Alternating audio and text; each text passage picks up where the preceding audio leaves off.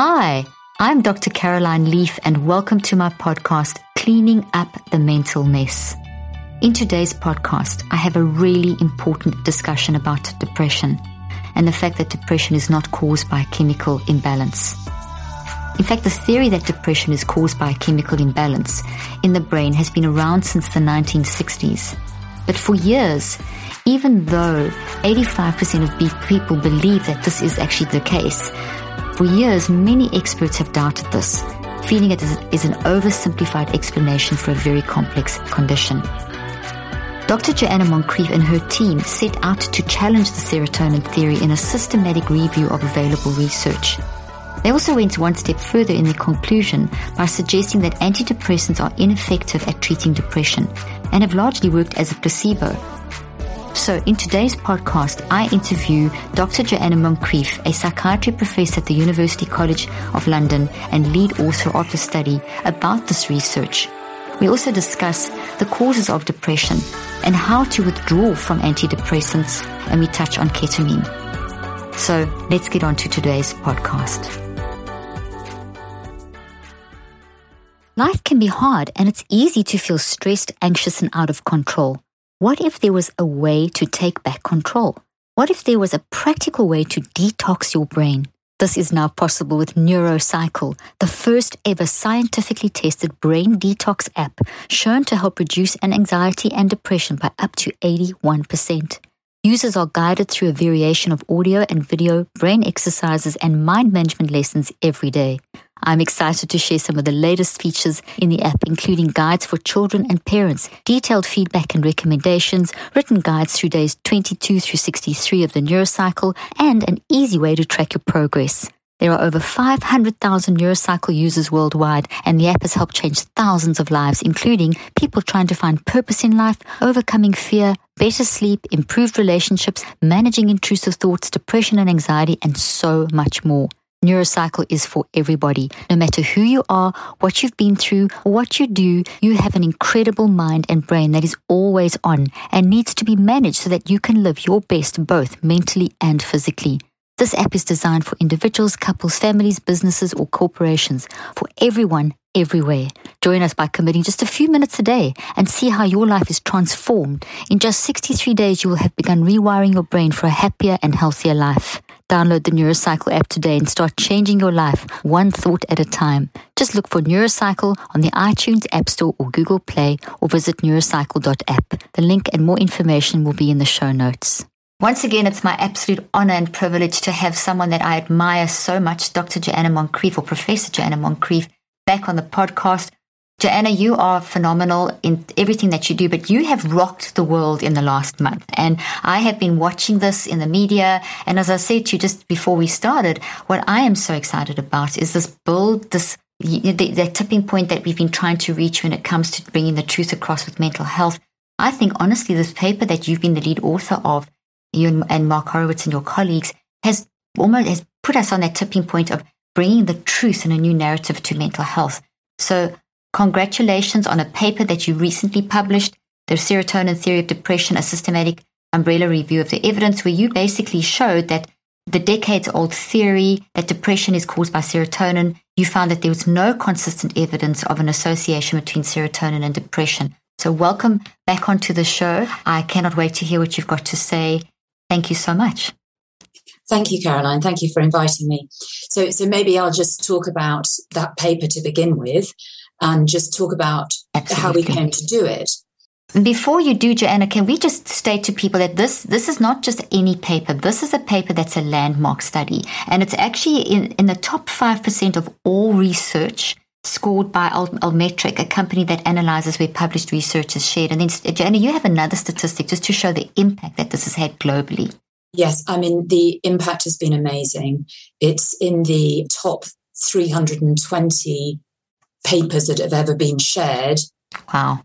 Out of 21 million scientific papers. That's absolutely phenomenal. And, and, the article that we wrote about it on a, a site called The Conversation has been read over a million times. That's so incredible. It, it, it really seems to have struck a chord with people, really interested people. I think that's understandable because it, it shows that a fact, what people believed was an established scientific fact, this idea that depression is caused by low serotonin, turns out actually not to have scientific support. So wow. that's what I think it's been. It, you know, it's it's been such a, a major finding. Now you've been interviewed on multiple. It's just everywhere. It's like it's really taken the world by storm, and people are asking so many questions. And this is why I'm so excited to dive in because we're gonna you're gonna walk us through what you found and all the different ways that you looked at serotonin, as well as helping us to understand you know, how antidepressants work. Are they, should they even be called antidepressants? As we know, Dr. Peter Gøtzsche, he always talks about them as depression pills, but they're not antidepressants per se. You know, and just the whole transition into how they really work. So I'm really, really thrilled and dive in and I'm going to keep quiet and let you take over. Thank you, thank you. Yeah, no, no, that's. I mean, that's a good point. And lots of people that I've spoken to uh, uh, over the last few weeks have said things like, you know, this is mind blowing. Uh, we'd no idea so many people have written to me and other authors of the paper saying, you know, we were told this was a chemical imbalance. Thank you for revealing that it's not. So, so uh, yeah, I wanted to start with why we thought about doing the paper, why we why we started doing this bit of research, and it was because it had been rumored in the scientific community for many years that the evidence for the serotonin theory of depression actually was pretty shaky and inconsistent. But there was no paper that you could point to that had really got that evidence together in a systematic way that could provide an overview that could enable anyone to draw a proper conclusion about the state of the evidence for, for this idea. So that was that was the motivation. We looked at all the main areas of research that have looked for links between serotonin and depression. It's not possible at the moment to measure brain serotonin directly in human beings. So these are areas of research that use various indirect measures to estimate brain serotonin levels and activity, such as looking at the levels of serotonin in, the blood. It's probably the simplest one also looking at levels of the serotonin breakdown products in the brain fluid, the cerebrospinal fluid. And then there were then there are studies of serotonin receptors, of the protein that removes serotonin from the synapse, the, the gap between the nerves which in which it is active, and and genetic studies, studies of, of the gene that codes for that transporter protein. And then there are also some studies which tried to artificially lower serotonin levels in people who without depression and see if that could induce depressive symptoms. So we looked at all those different areas of research and found that none of them provided any convincing evidence that serotonin was unusually low in people with depression compared to people who don't have depression. And it also, there was no convincing evidence that lowering serotonin can produce depression or, or lowering of mood. So that was our study. And so we concluded that the evidence for the serotonin theory of depression is, you know, does not support the theory, is not convincing.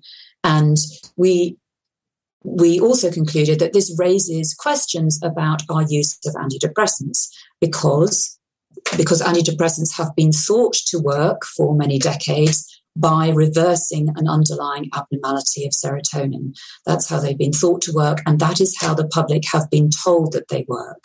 So, this idea that depression is caused by low serotonin has been conveyed to people as an established fact.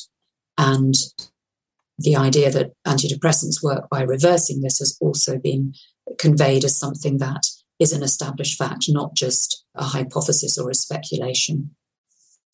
And the reason that this research really raises questions about the whole use of antidepressants is that if we do not have good evidence that antidepressants work by reversing some sort of underlying chemical imbalance or some sort of other underlying abnormality, then we have to look at other possible ways in which they might be having their effects. Mm-hmm. And this is where the research re- uh, relates to my previous work on the disease and drug centered models of drug action. So, the disease centered model of drug action is this idea that drugs are working by reversing an, un, an underlying abnormality.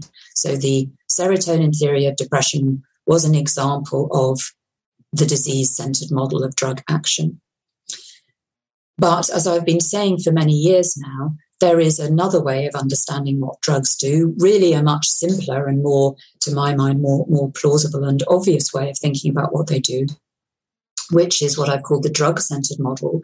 And this is the idea that antidepressants, like other drugs that we prescribe for mental health problems, produce mental changes which would occur in anyone who takes them, not just someone with a diagnosis of depression or mm-hmm. anxiety. Mm-hmm. In the same way that drugs like alcohol or cannabis produce mental changes. Now, the changes that are produced by antidepressants don't make people euphoric in the same way that alcohol and cannabis can. But nevertheless, they do produce these, these changes, which include, depending on the drug, and antidepressants actually consist of many different sorts of chemicals, many different sorts of drugs. But depending on the drug, antidepressants can produce feelings of lethargy and tiredness, feelings of agitation in some people, which seem to be more frequent in younger people for some reason we don't quite understand. And they also are commonly reported to have an effect that we might call emotional blunting. And that means that they reduce the intensity of all emotions, both positive emotions like happiness and joy, but also negative emotions, including depression and anxiety and, and fear. And obviously, those effects will have an impact on someone who is suffering from depression or anxiety. Some people might find those effects to be useful, and those effects may account for the small difference that we see between antidepressants and placebos in randomized controlled trials of antidepressants.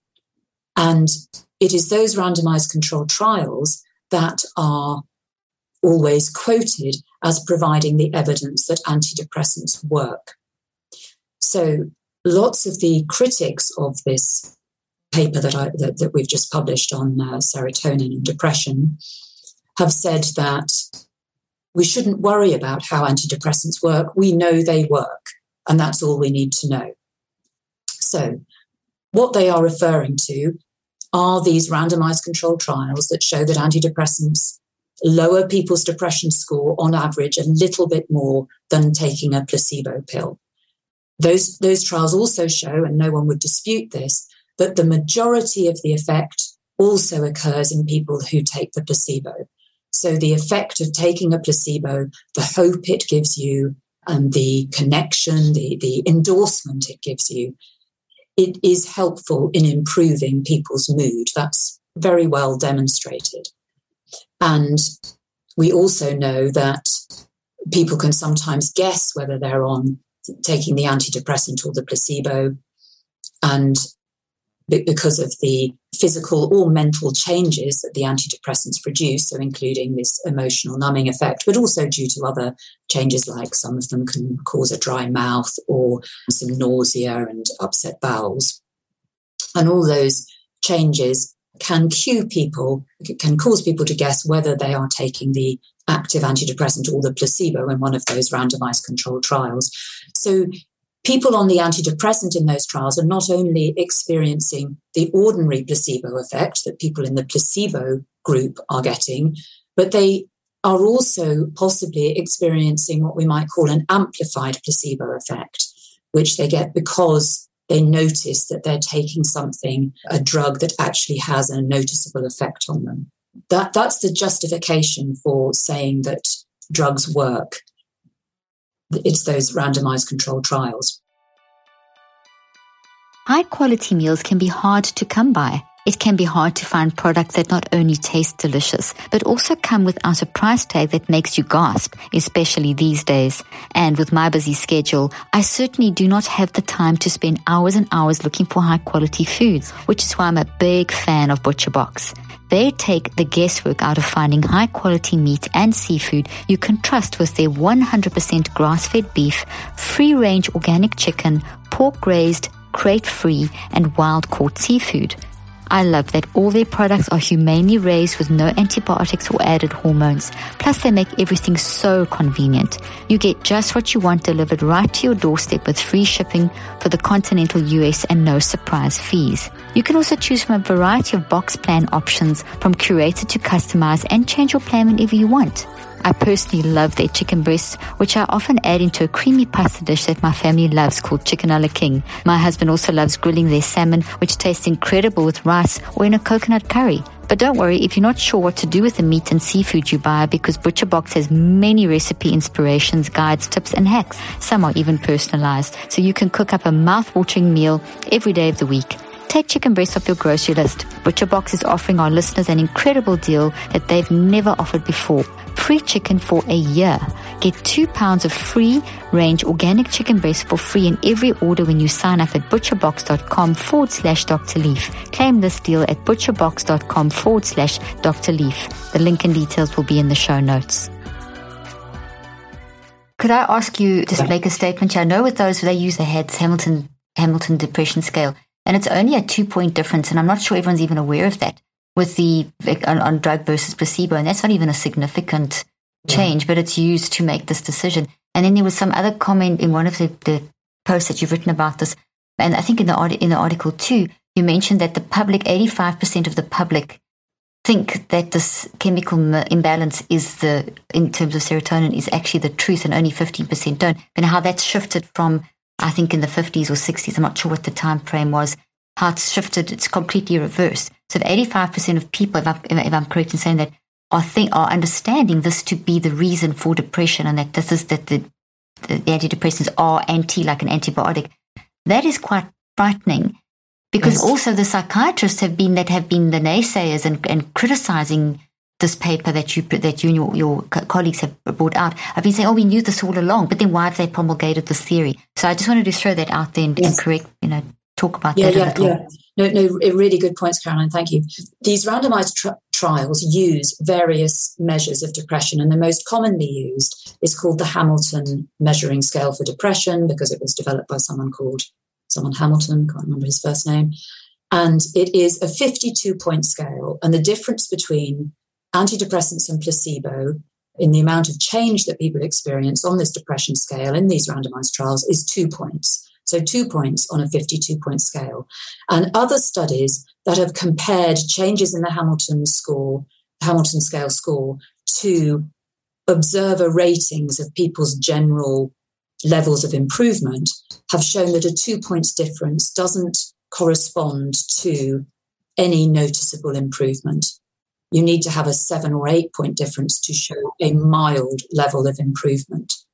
So so it, it, the difference between antidepressants and placebo is really very small. I think that's that's an important point for people to realise, and that's why it's partly why I think it's you know so so likely that that difference may be caused by an amplified placebo effect, or indeed some of these changes like the emotional numbing actually reducing people's depression scores because they're they're feeling less. Yeah, and that's the um, work. That's how they are working in essence. Yes, Is so thinking that a drug might work by by causing mental alterations, including something like emotional numbing, is very different from thinking that it might work by rectifying a chemical imbalance. This is why it is so so worrying that so many people have come to accept this idea yeah. that antidepressants work by correcting a chemical imbalance. So yeah it, uh, if, if you if you tell people you have a chemical imbalance in your brain you know a brain disorder a brain abnormality mm-hmm. that's a really shocking thing to hear. Yeah. And obviously it would be sensible then to take something that is offered to you as a way of correcting that abnormality. Sounds so simple. And mm. and, and and not only do people then get onto drugs that they might not otherwise have chosen to have taken, but their whole perception about themselves is changed. They start to think of themselves as, as damaged or defective in some way uh, mm-hmm. uh, and, and as needing you know a chemical fix to make them whole to make them right so so this is a, a very i think a very debilitating message to have been given to giving to people and actually there's research that shows that people who believe that depression is due to a chemical imbalance are more pessimistic about their yeah. prospects of ever recovering and less likely to think that their own efforts can contribute to a process of recovery. So there is some evidence that it, it really is directly damaging for people. Well, they've been told it's a biological basis. They've got a damaged yeah. brain. There, there's something wrong with them as an individual. Yes. So why even have hope? So it removes hope from people. Yes. When, and, it, and it simplifies, you, you said so well in, in one of your interviews that I watched in response to this paper, that it's not just, and I know you're getting to this, but it's not as simple as you have a chemical imbalance. Nothing in the brain works alone. Everything is in concert and huge biochemical reactions, and everything affects everything. So it can never, it's they're not specific to one thing. They do all kinds of other things as well, which I know you'll get into. But it's but depression's complex. So it's almost as though, and Jana, please correct me if I'm wrong, but the way I see this, and which I told my patients for years, is that depression is not as simple as something in your brain. It's it's so complicated. And we actually do injustice to a person's story and narrative if we just say, hey, it's a chemical imbalance. It's like we don't even honor. We take something that's huge and we actually make it small with that kind of approach. Yes, absolutely. So, of course, things are going on in the brain when people are feeling yeah, depressed. Exactly. things going on, on in the brain you know, when we're, we're happy or, or hungry or when we're walking or talking. Everything we do is mediated by the brain. But that doesn't mean that we can understand depression at the level of the brain.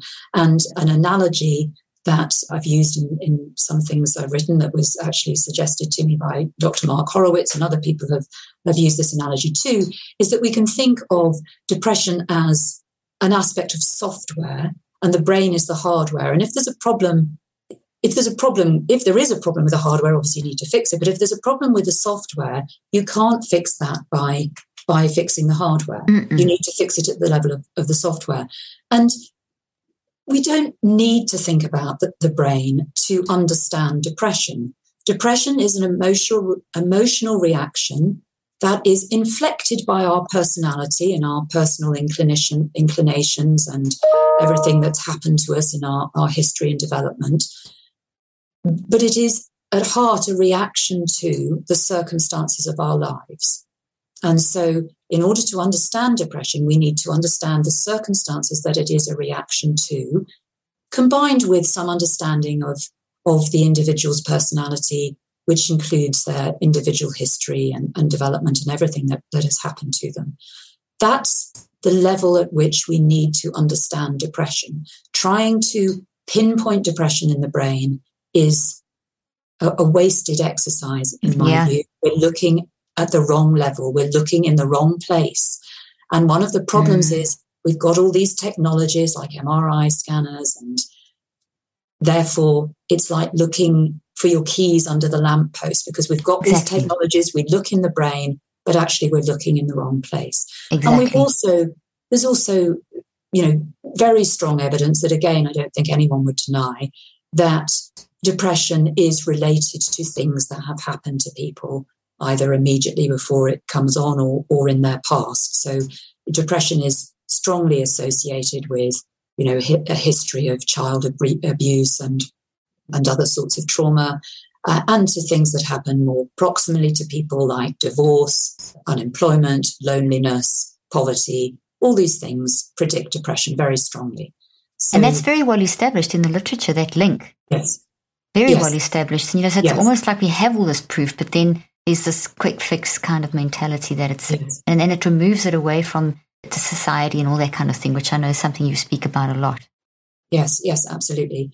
Because we're focusing on the brain, we're forgetting to, to think of, of depression as a reaction to circumstances and therefore forgetting yeah. that most important thing in order to understand depression and to help people with depression is to help people to address circumstances, the sort of circumstances that make people depressed. That's not to say, maybe we should say this now, that there isn't individual variation. Some people, for you know various reasons to do with with all sorts of things including their genes but also their you know childhoods and development experience you know really profound and severe depression. And i you know want, want to make clear that i am not saying that that doesn't exist that there isn't such yeah. a condition as as really severe depression that that is really awful can go on for quite a long time is very problematic. But mm. we have to add to that that we don't have good evidence that even very severe depression responds to antidepressants or, or indeed to any other sorts of interventions at the level of the brain. And that also brings us to that there's a lot of research also showing, Jane, about the fact that people that get put on have an acute episode of depression, they get put on an, to antidepressants and it turns into a chronic problem. So it, it, it gets worse. And there's, there's evidence in that line as well, which people are not being told about, the whole informed consent story, which is another whole yes. ball game as well that isn't being discussed sufficiently. Well, well, I mean, informed consent is, is a huge issue because mm you know we've been misinforming people yeah. by telling them that telling them that you know depression is is a chemical imbalance profoundly misinforming them because because like i said there's a huge difference between thinking that an antidepressant is going to correct an underlying abnormality and thinking that it's a drug that is actually going to change the normal state of your brain and and will you know will produce mental changes through changing your normal brain chemistry that's a very different kettle of very fish. different and, mm. and people, I think, would generally be much more cautious about starting on an antidepressant if it was put in that way. And I think by not telling people, by not explaining that, we have been misinforming people. Yeah. And the the effort by critics of this paper to say antidepressants just work, it doesn't matter how they work, it's probably some other, they're probably rectifying some other abnormality that we haven't quite pinned down yet, but there are lots of other possibilities just saying that and not saying, actually, we know that there are drugs that change brain chemistry, cause these and cause mental alterations as a result of doing that is is misinforming people, I believe. Oh, absolutely. And there's a whole that, that goes to a whole sort of almost legal implication because a lot of those psychiatrists that criticized you, they said, Oh, we've known this for years. This is not new. Well, if they've known it for years, then why have they not informed? Why have they continued the story? Yes, absolutely. And, and I do think that I do think that many psychiatrists are enormously threatened by by having to admit that actually we really don't have evidence that our treatments are working in a disease centered fashion. We don't really have evidence that they are mm. working by targeting an underlying abnormality. I, I've always said that you know psychiatrists can embrace this model and, and can use it you know in, in, a, in an informed way to use drugs in a very cautious and sensible manner. I'm not someone who doesn't, who says we should never use drugs for any, any mental health problem. But I do think we need to understand the nature of, of the drugs that we're using. And by, by promoting this idea that drugs are working by rectifying some un- underlying abnormality, even if you've you know acknowledged that the serotonin abnormality doesn't stand up to scrutiny but you still go on suggesting that it's some other abnormality you haven't quite pinned down yet. By doing that, we are really misrepresenting what what psychiatric drugs are and, and what they're doing and how they they can affect people. I love how you've explained that. And you, in our previous interview, and I recommend everyone goes back and re-listens to that again. And we'll put all the links and Joanna's book as well. She's written some incredible books so many papers. Her blog is incredible. Her, that's a great place to get good information. But you do you, you indicate to very clearly with your drug versus disease based model that the drug it's go whoever takes those things you're going to get affected like you would with alcohol or something. But disease is the, the, probably the easiest way is this, the insulin. That's what people have been sold. Antidepressants for depression or like insulin for diabetes. It's the worst comparison because you're comparing a disease based on a biological change that you can identify with testing and address versus something that is someone's narrative, their life experience that is, is going to have an impact in the brain versus caused by the brain. The cause is not in their brain, the cause is yeah. in what their ex- experience is and their circumstances and yeah. so on. And that's the, really the lie that's been sold to people. Yeah, so maybe it would be helpful here just to talk about pain medications, which I sometimes Great. use as an example to illustrate these two models. Great idea. And, and, and I think it's also useful because a lot of the critics of this paper have been saying paracetamol works and we don't quite know how. So that shows that it doesn't matter how antidepressant. I saw that. Yeah. So pain medications like paracetamol and aspirin, they're not what we might call psychoactive drugs. They're not drugs that change your mental state, but they do relieve pain. And therefore, we can assume safely that they work on the underlying mechanisms of pain in one way or another. We have some understanding of how paracetamol works. It's actually wrong that we don't understand it completely. Now, opiate anesthetics like morphine and heroin, diamorphine, also work on underlying pain mechanisms according to what we could call a disease centered model. So they're working to reverse or impact on the mechanisms that produce the symptom of pain in some way. But they, but unlike paracetamol and aspirin, opiate painkillers do have, do produce mental changes. They are psychoactive drugs. And one of the mental alterations that opiates produce is a feeling of emotional indifference. So, people who've taken opiates for pain will often say that they still have some pain left, but they don't care about it anymore. Now, I remember being told this years and years ago mm. when I was a junior house officer working on a surgical ward. I remember being told th- this effect of opiates by people who'd taken them, and you say, Do you have any you know, uh, uh, do you have any pain anymore? And people might say, well, a little bit, but it's fine. I don't care. It's not bothering me now. And that aspect of the effect of opiates is what we might call a drug centered effect. It is, a, is an effect that is a consequence of the mental alterations that, that, that opiates are producing, the alterations to the emotional experience of pain, not just the physical experience, but the emotional experience of pain. And drugs, psychiatric drugs, like opiates, and they're not exactly the same as, as, opiates. As I've said, many of them don't cause any any euphoria or any pleasant effects, but they do affect emotions, and many of them also have some sort of emotion numbing effect.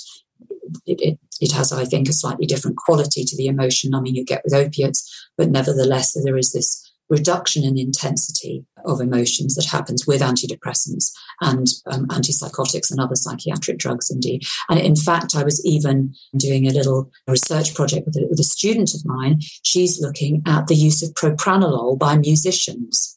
And Very they are also reporting emotional blunting with propranolol wow. which some of them find helpful because they want to blunt their emotions when they're playing. They're using propranolol in order to help them play.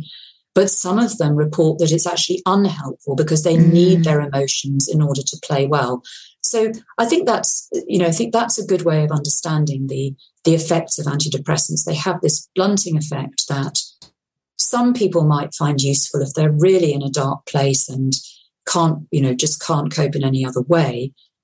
But other people are going to find it really really unpleasant and really not like that feeling of being blunted. And I think overall, blunting emotions is not a helpful way in the long run to resolve the issue. To, mm. to resolve issues, exactly. I, I think so. You mentioned you mentioned this idea that antidepressants lose their effects and can actually make people more depressed in the long term. I think the evidence on that is is the evidence on their long term effects is very slim, and some some shows that people seem to be people who take antidepressants long term seem to be more depressed than people with depression who don't take them long term. Some evidence suggests there's not much difference. There's no good evidence that suggests that taking antidepressants long term makes people better. The evidence about long term antidepressant use is, is, the evidence from discontinuation trials. Yeah. Uh, which is a, a different, a, a different totally different, con- yeah. Mm-hmm. Because we know that people discontinuing antidepressants as other drugs have all sorts of you know adverse withdrawal effects. Withdrawal effects. The mm-hmm. results of those studies, but I think that the long term abuse of antidepressants can be harmful uh, for for a number of reasons. Firstly, we don't know what on earth is happening in the brain, what, what anti, long-term antidepressant use is doing to the brain in a, in a chemical or structural sense. Yeah. We know well that while you're taking an antidepressant, sexual side effects are very common, including loss of libido. Mm-hmm. And some people experience these sexual side effects even after they've stopped taking the antidepressant, particularly loss of libido, which suggests that the antidepressants are resetting something in the brain, you know. An adaptation, homeostatic response, yeah. Exactly, something to do with sexual function that sometimes can persist even after you've stopped taking the drugs, which which is very worrying. Mm-hmm. So that's one mechanism that they might not be helpful and even be harmful to people in the long term. But another mechanism I think relates back to relates back to the placebo effect. So I think in the short term, if you tell people they've got a brain problem and we've got a solution for that, look, we've got this pill, it's going to put the brain problem right. I think in the short term, that that in it, that does give people hope and increases expectations of improvement. But in the long term, that's when I think that message is really is really harmful because people then don't necessarily pay attention to the ways in which their own actions and their own efforts actually are helping them to improve. So there may be lots of things that they have done that have helped them to improve, but they don't necessarily recognize that. They would attribute their improvement to the use of a drug. And so when they have problems in the future, they haven't they haven't learned, they haven't absorbed and remembered those things that they did that helped them and they're not able then to put them into to practice. So important what you've said. That's so vitally important because that healing is going to come from trying to understand not I am depression, but I am depressed because of. Even if you can never understand why someone maybe, you know, raped you or something or you know, abuse of marriage, but you know, you may not get all the answers, but at least you know that there's a source of your pain and there's a way of learning to manage that versus just suppressing yes, with the yes. medication. It's just going to eventually get worse because thoughts are going to explode. Yes, absolutely, absolutely. Mm. And and I think people generally get better at managing their moods as they get older. Having said that, we know that we know that you know some older people can experience quite severe depression. Yeah. It's related to all sorts of social factors to do with you know loneliness, retirement, bereavement, mm-hmm. and and and you know and, and maybe maybe past attitudes towards mental health problems that were not helpful that meant you know that meant people weren't able to ask for help uh, or support from other people so i think there are reasons why older people you know may be more likely to get a severe depression but in general i think that people in many ways get better at managing their moods as they get older and and this is why it's really worrying that so many younger people are starting to take antidepressants so mm. the rate of use among young people is around one in 10 in the United wow. Kingdom at the moment. Uh, sorry, I didn't mean to interrupt you. I should read an article this morning, Joanna, that they said it's one in three in the UK. You know, so I'm thinking one in 10, one in three. I, I, I need to mm. double check that statistic. I'll send that through yeah. to you, that article. But yeah. It, it's just, it's in the in the United States, it's the same thing. I, I didn't mean to interrupt you, but that is just really a significant point. Yeah, yeah, yeah, no. And I think the idea of lots of young people starting on antidepressants should really worry us, you know, because I think it will, it, it, it may hinder their emotional development, especially if they end up stuck on, stuck on them for long periods of time.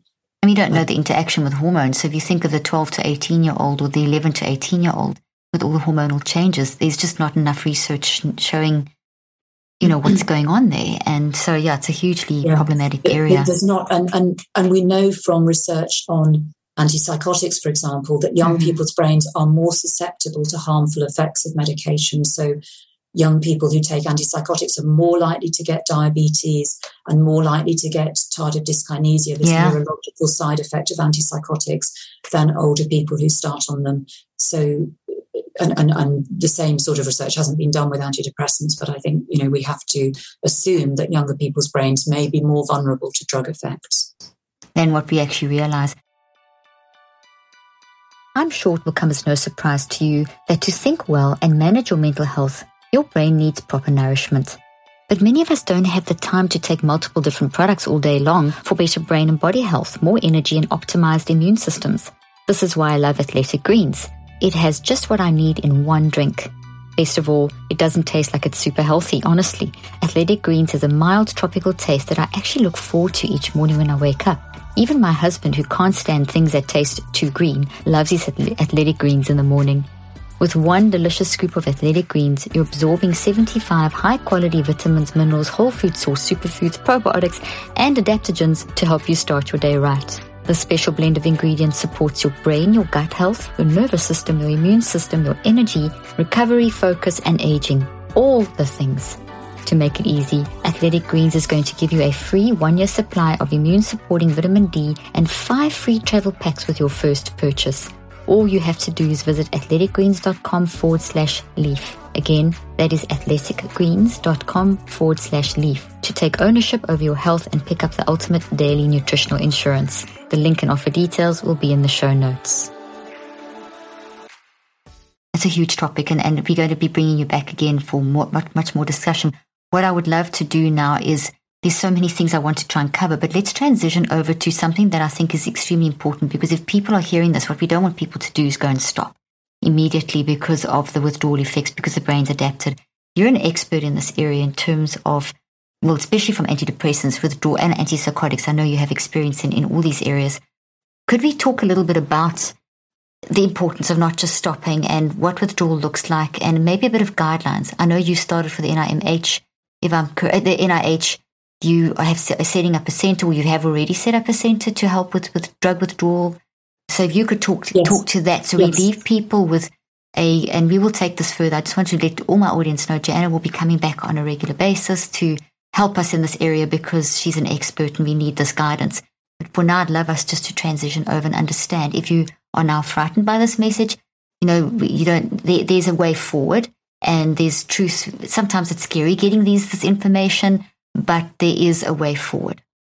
Yes, yes. So thank you, Caroline this is a good opportunity to say to people what my advice would be if they're hearing this idea that the chemical imbalance model of depression has not been proven, has not been established for the first time.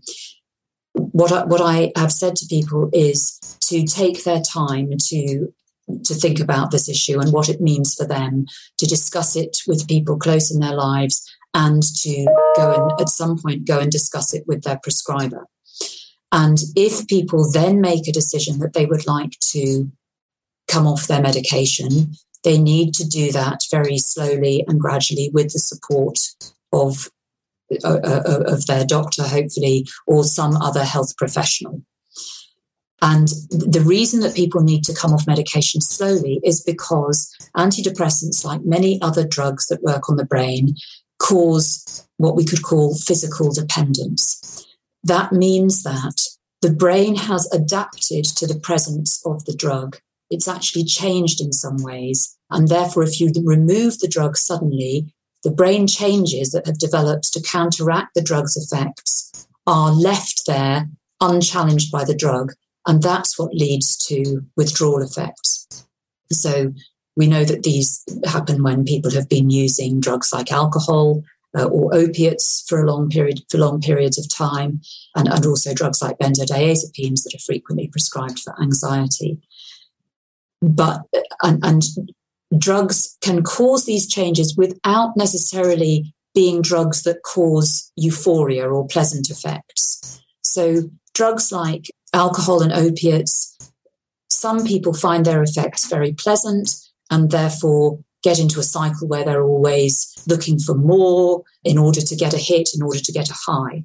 And that's a, a different sort of phenomena than, than, than getting physically dependent on a drug. You don't have to have that sort of drug seeking behavior, craving for a, a drug induced high to become physically dependent on a drug. Physical dependence can happen with drugs that do not make you high. I just think that's really important to say. very say. good, very good point. I'm very um, pleased you brought that up.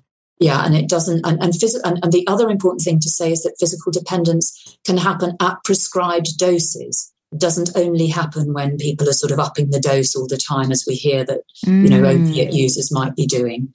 So people who are taking prescribed doses of antipsychotic, uh, uh, sorry, of antidepressants may experience withdrawal symptoms when they stop them. Surveys have shown that about 50% of people seem to experience withdrawal, and about half of them experience really quite severe and unpleasant withdrawal that can go on for a long time. So that's why it's really important that people reduce their medication slowly. And you need to reduce the medication slowly because if you reduce the dose by a little bit, that gives the brain a chance to readjust to the lower dose of the medication before you then make the next reduction. So that's the principle behind slow reduction. it's also important to go slower as you get to lower doses because it's the lower doses of, of drugs that have the strongest effects. As you push the dose up above a certain level, the increase in dose actually doesn't increase the effect much any longer. This is called a hyperbolic curve.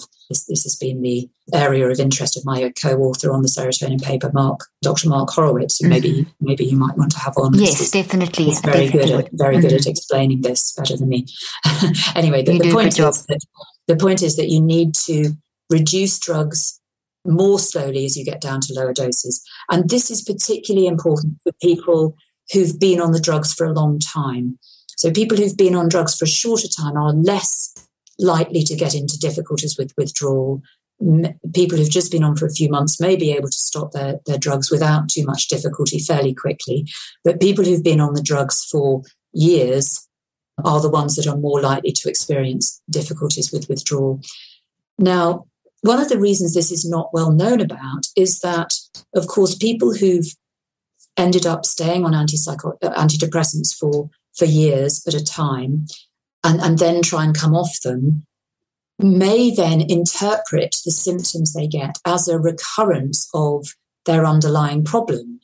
So we know that we know that withdrawal symptoms from antidepressants include symptoms such as depression and anxiety, particularly anxiety, actually, mm-hmm. anxiety, agitation, sleeplessness, dizziness, and these electric shock sensations that hmm. also people also experience when they're coming off brain off zaps benzodiazepines mm. brain zaps exactly these can occur when people are coming off antidepressants particularly in relation to some sorts of antidepressants like uh, paroxetine Seroxat and venlafaxine effexor they, they particularly seem to produce these withdrawals that include these these very unpleasant symptoms called brain zaps can, can i quickly make a note and yeah. point there that I'm so glad you brought this up. But does they very, very often someone will go back to their doctor and they'll be told that this is your brain disease coming back. Yes, yes, exactly, exactly. So people who get brain zaps and dizziness and other really obvious physical symptoms may recognize that this is different and this is a withdrawal syndrome. But many people will only experience anxiety and discomfort and maybe a feeling of just being a bit foggy and feeling a bit different, bit, bit physically uncomfortable, but maybe nothing they can quite put their fingers on. And that can very easily be misinterpreted as having a relapse of anxiety or depression. So it's really important when people are coming down from their antidepressants that they recognize that there are these withdrawal symptoms. And it, it, when if they start to feel bad when they're with, when they're reducing the drug it doesn't necessarily mean that they're having a relapse. What it may mean is that they've just made, made too big a reduction they're experiencing some withdrawal symptoms. If the if the symptoms aren't too bad they can just wait a bit and, and see if the symptoms go away with time as the brain uh, readapts to the lower dose, which they often will. If they're really bad, though, they might need to go back up again, either put the dose up a little bit or go back to their original dose and then reduce by a smaller amount. So, so this this is all really important okay. information for people who Very. are considering trying to come off their antidepressant after having thought about this this this new information about the chemical imbalance theory not being supported, not being justified. That's really important. And the NICE, the NICE guidelines have changed now. They're finally accepting that there's a there are withdrawal effects. It does because a lot of people have been told, oh, you can stop them anytime, and there's very little. And now we know that that's not true. There's sufficient evidence, scientific evidence, with guidelines have changed.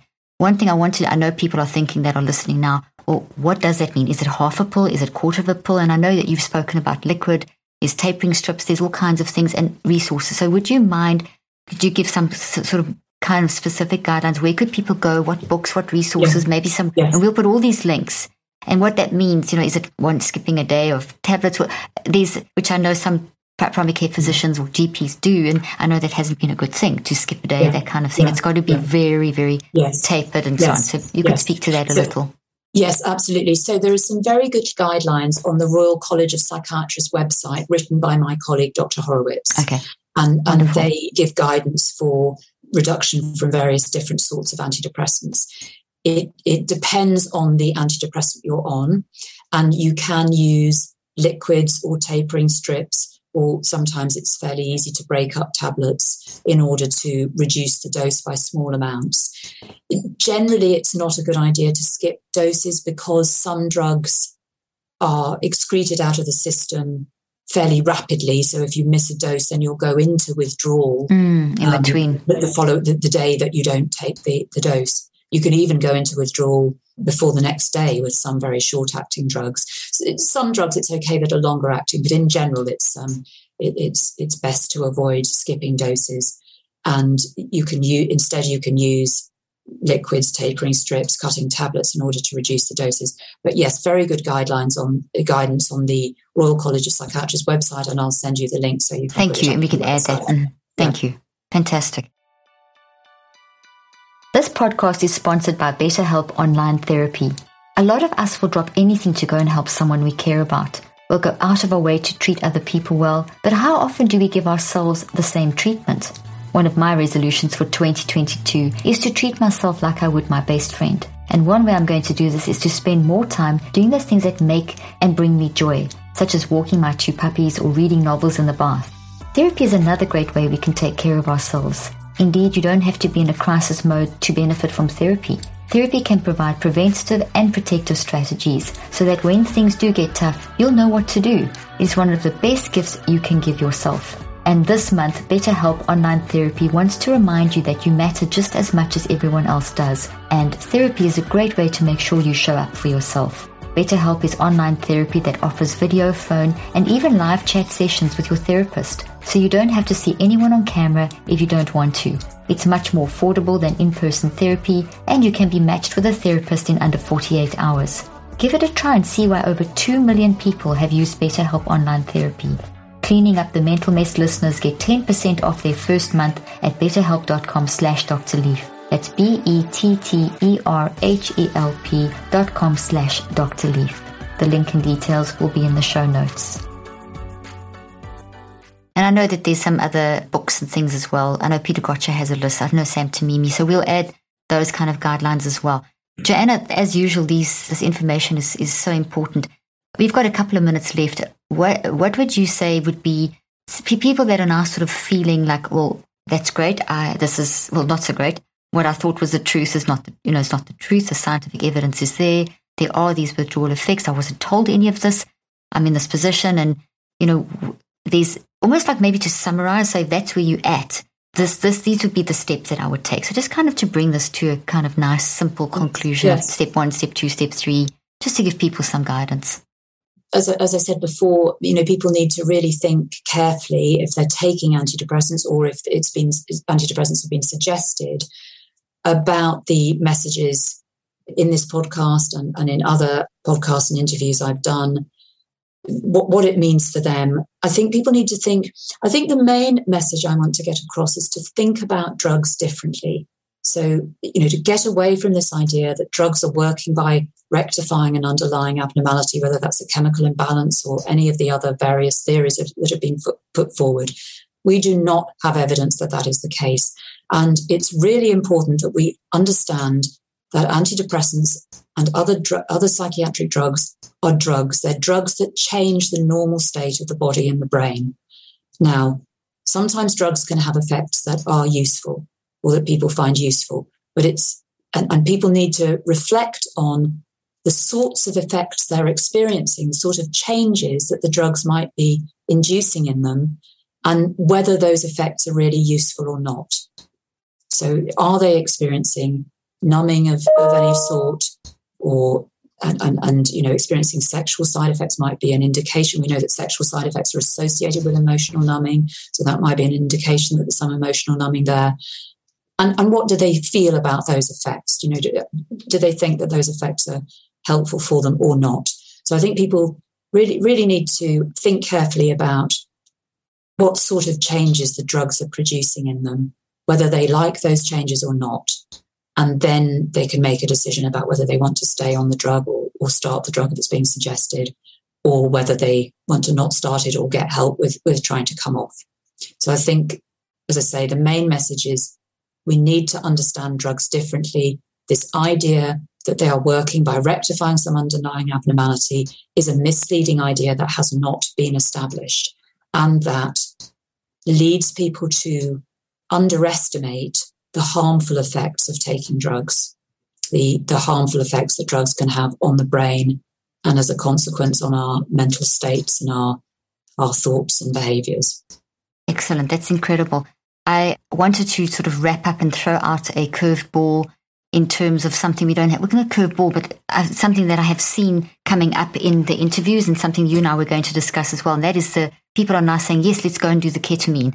And I know you and uh, Dr. Mark Horowitz have done research on that. And I know we don't have a huge amount of time to get into this now, but I, I, do think we need to address that at some. And maybe you could just maybe give a broad overview in a, in a minute or so. And then I would love to dive into that next time because people are asking, sending us a lot of messages through our website as well. And about yes. what about yes. ketamine. And I think that's so important because that's also just been another area that's been mishandled.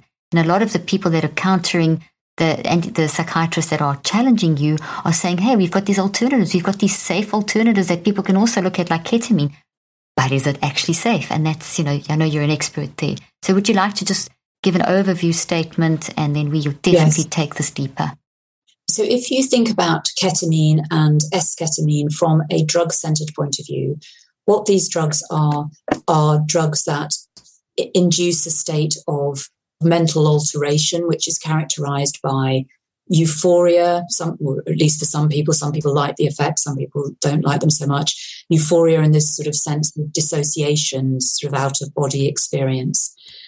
And th- that will obviously make someone feel different. And in the short term, will will override or is likely to override underlying feelings of depression. It's very short lived, and the evidence that there is any ongoing effect on depression, depressive symptoms, is very slim.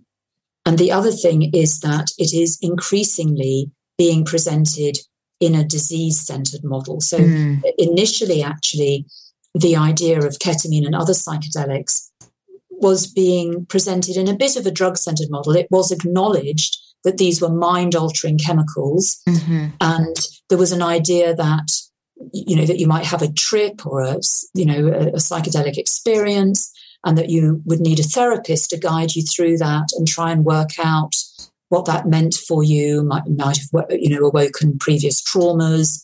So that there, there's a whole idea of psychedelic assisted psychotherapy, which is really where this new psychedelic craze started which is not, I, I don't think it's a crazy idea.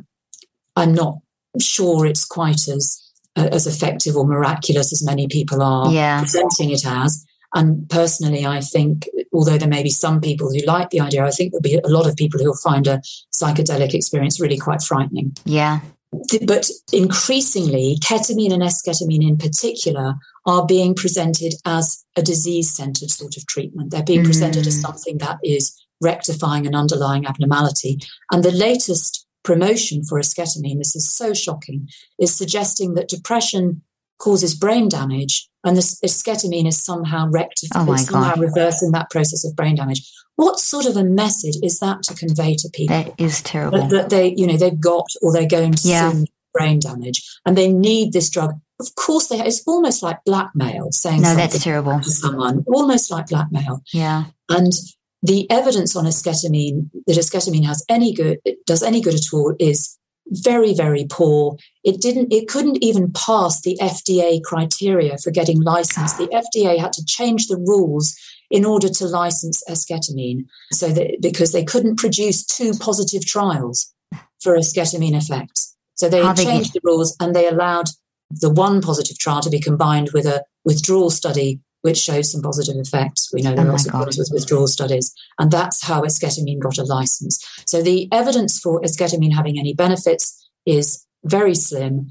and there are lots of harmful and concerning effects uh, that, that we know can occur with the use of ketamine, and either have been shown so to be associated with esketamine as well, or we can predict might be associated with long-term esketamine use. So I think it's actually a, a really worrying development overall, although it, it, came from a place that I can understand the psychedelic assisted mm-hmm. psychotherapy.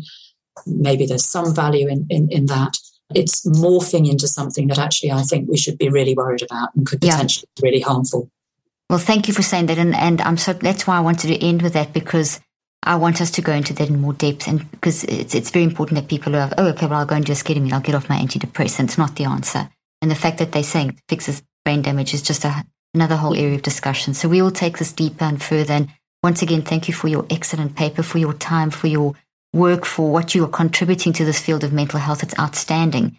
And every time I listen, talk to you, I learn so much. So thank you, Jana, for joining me again. And I look forward to seeing you very soon.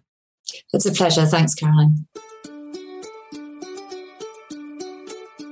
I hope you found today's podcast interesting and helpful.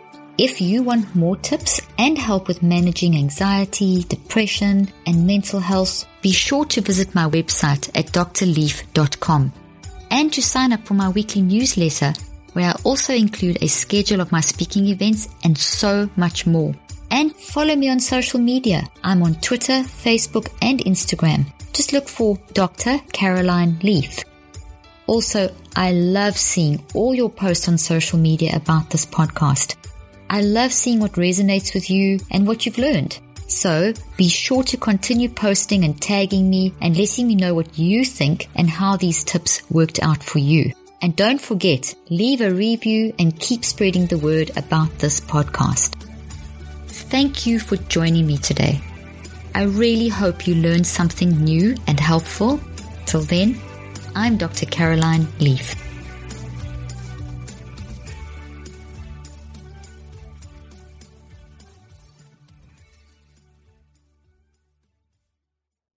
This podcast represents the opinions of myself and my guests. The content here should not be taken as medical advice. The content here is for educational and informational purposes only. Please consult your healthcare professional for any individual medical questions you may have. While we make every effort to ensure that the information we are sharing is accurate, we welcome any comments, suggestions, or corrections of errors.